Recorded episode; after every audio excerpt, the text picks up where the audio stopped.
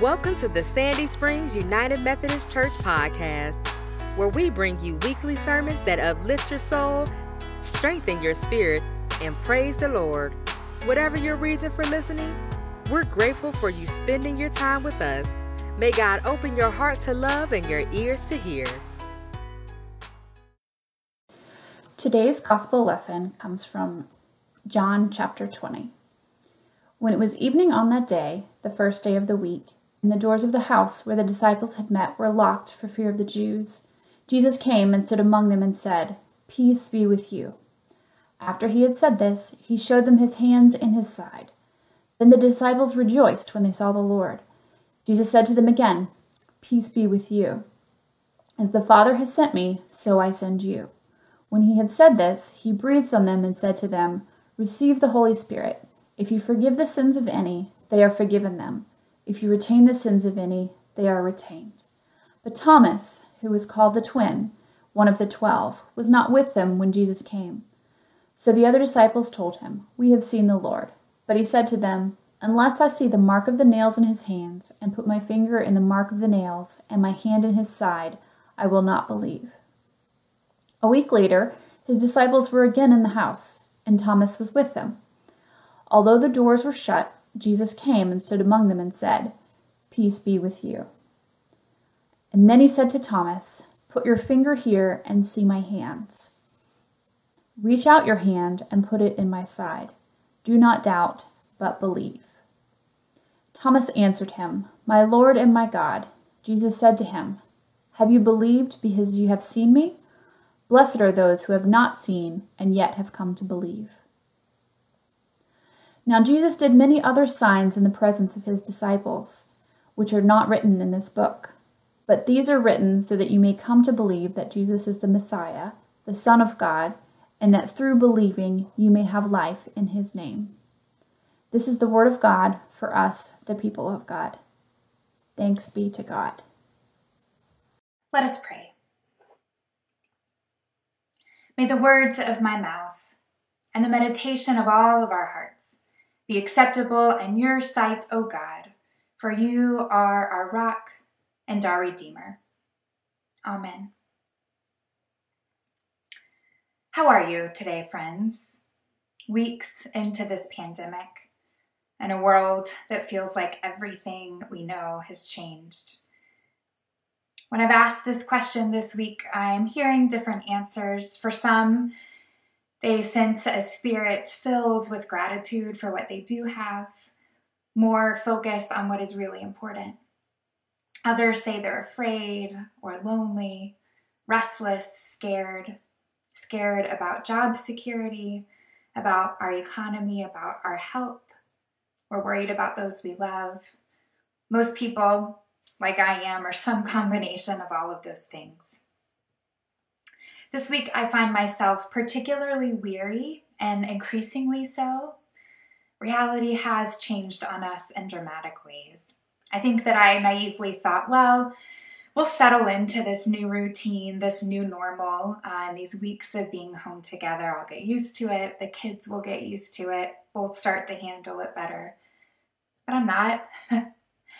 Reality is changed and I don't like it.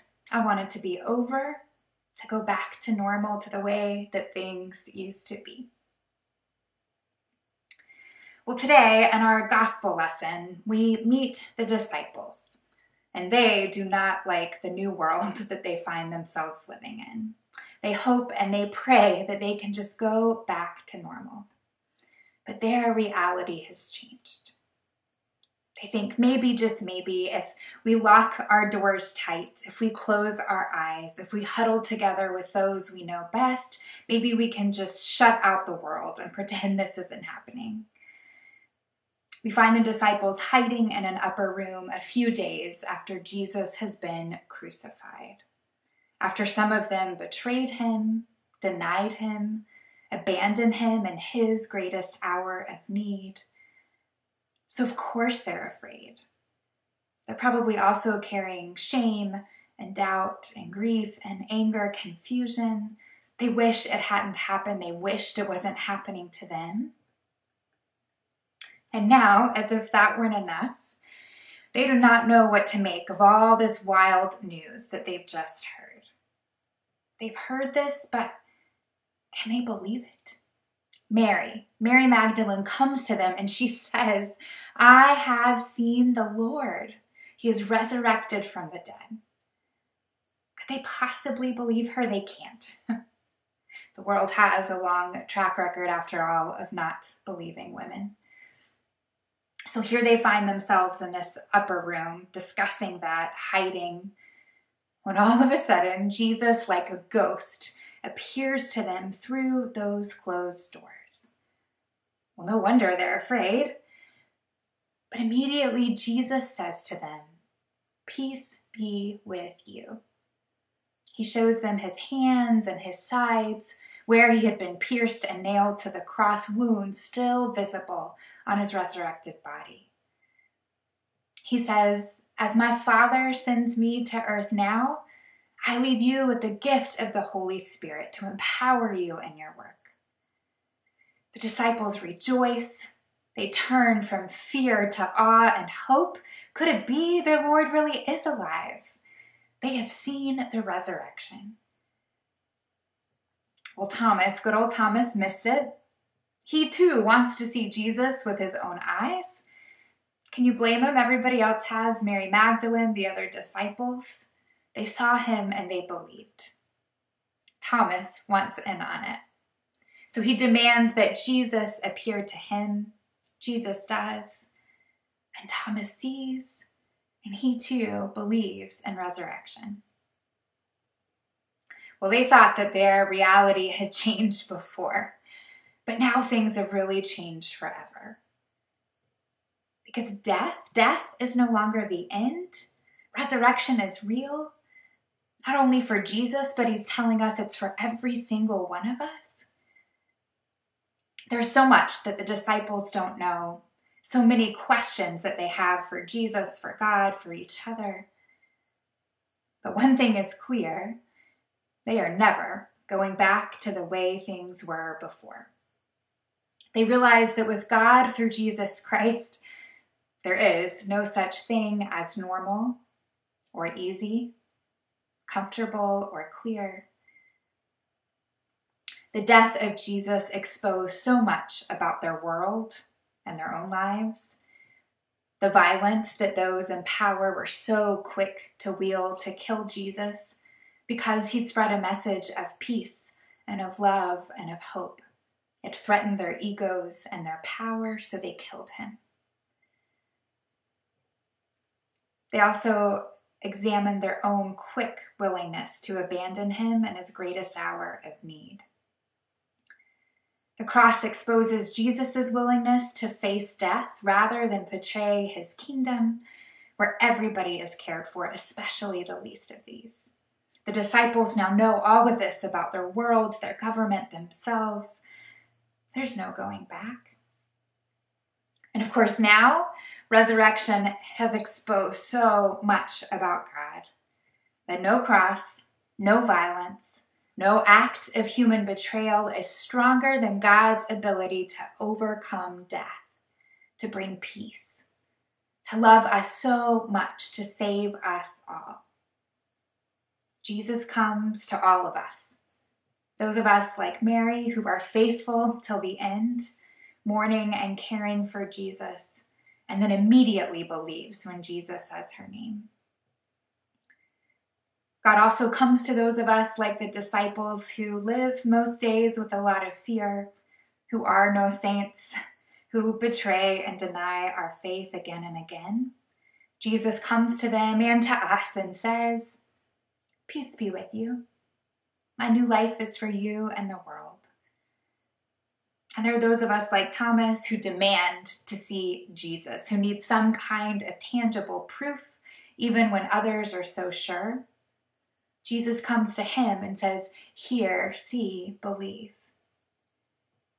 Resurrection means that God never abandons us, never abandons the disciples, that love always wins the reality has changed forever. So now what? Jesus says to the disciples, You can't know this truth, You can't live into this new reality and stay locked up in a room. You've got to go out of here and tell others. Soon, Jesus says, I'm going to ascend to heaven and I will leave you to build my church, to build my kingdom here on earth. But he doesn't leave him a roadmap. There is going to be struggle and pain and rejection. There's going to be uncertainty. All the disciples know is that they've got to take the next faithful step and begin to live with this new reality where violence and fear and death never have the final word, and to live as if love is real. And to know as they do that, that God and Jesus and the Holy Spirit will be with them always. What does all of this mean for us today during this pandemic? There are many reasons to be weary, but I think that the uncertainty of it all weighs on me heavily. My guess is it's weighing on you too, because we don't have answers for so many things. We don't have a roadmap for what's next. We don't have answers. And as much as I hope and I pray and I wait for it, I also know deep down in my soul that there is no normal. We are not going to magically return to the way things were before this pandemic started. Because this time has exposed so much about our world, about ourselves, exposed the inequalities in people's access to housing, to food, the internet, to safe working environments, to access to health care it's exposed the real trauma of healthcare workers and what they need to be safe and healthy. It's exposed in a big way who the economy benefits and who it doesn't. It's exposed the effect on our planet when we stop polluting so much. Those images of blue skies over cities right now are stunning. This time, too, has also exposed people's real desire for connection our willingness to help our neighbors, this undeniable truth that we belong to each other. It's helped us examine what truly matters and that what happens to one of us is connected to what happens to all of us. Friends, on a moral and a spiritual and a psychological level, we can't go back. There is so much that we don't know right now. But here's the thing God doesn't promise us certainty or comfort or all the answers at once. We do know that fear and denial and death, they are not the ultimate answers. The good news is we do know that Jesus meets us where we are, even when we are afraid, and greets us with peace says, Don't shut out the world. Go. Do the next faithful thing in my name, trusting that I am your sure foundation when everything else feels shaky. Trust that the Holy Spirit is with you.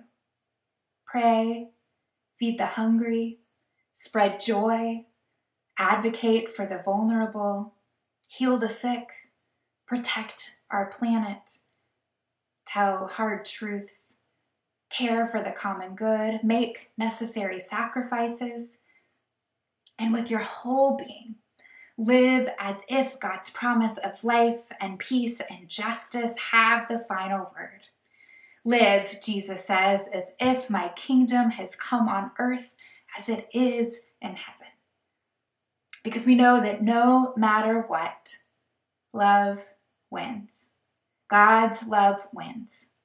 Resurrection means that love is our strength and our hope and our ultimate answer. This, friends, we know for sure. Thanks be to God.